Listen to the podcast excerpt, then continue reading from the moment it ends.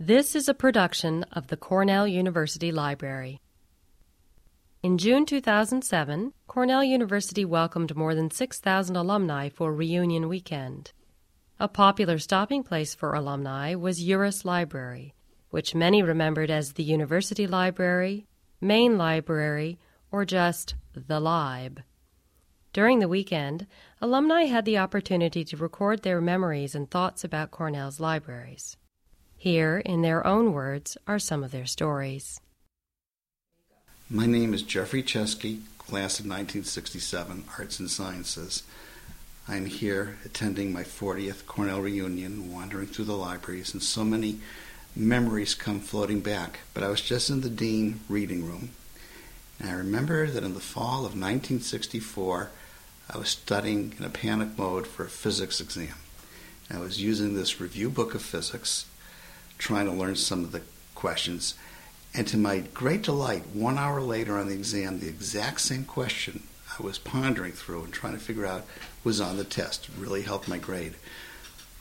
Another thing I remember over in Olin Library, when I was here, they had a very curious and strange policy that undergraduates were barred from the university library stacks. Only graduate students and staff were allowed.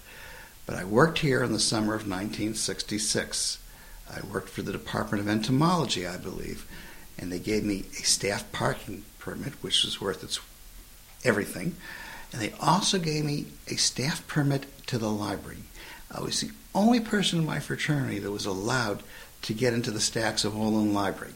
And I used to say goodbye to all my friends who, when we came back from the Ivy Room and wave goodbye and go up the elevator and study on the seventh floor overlooking you couldn't see the lake at night, but overlooking the lights of Ithaca.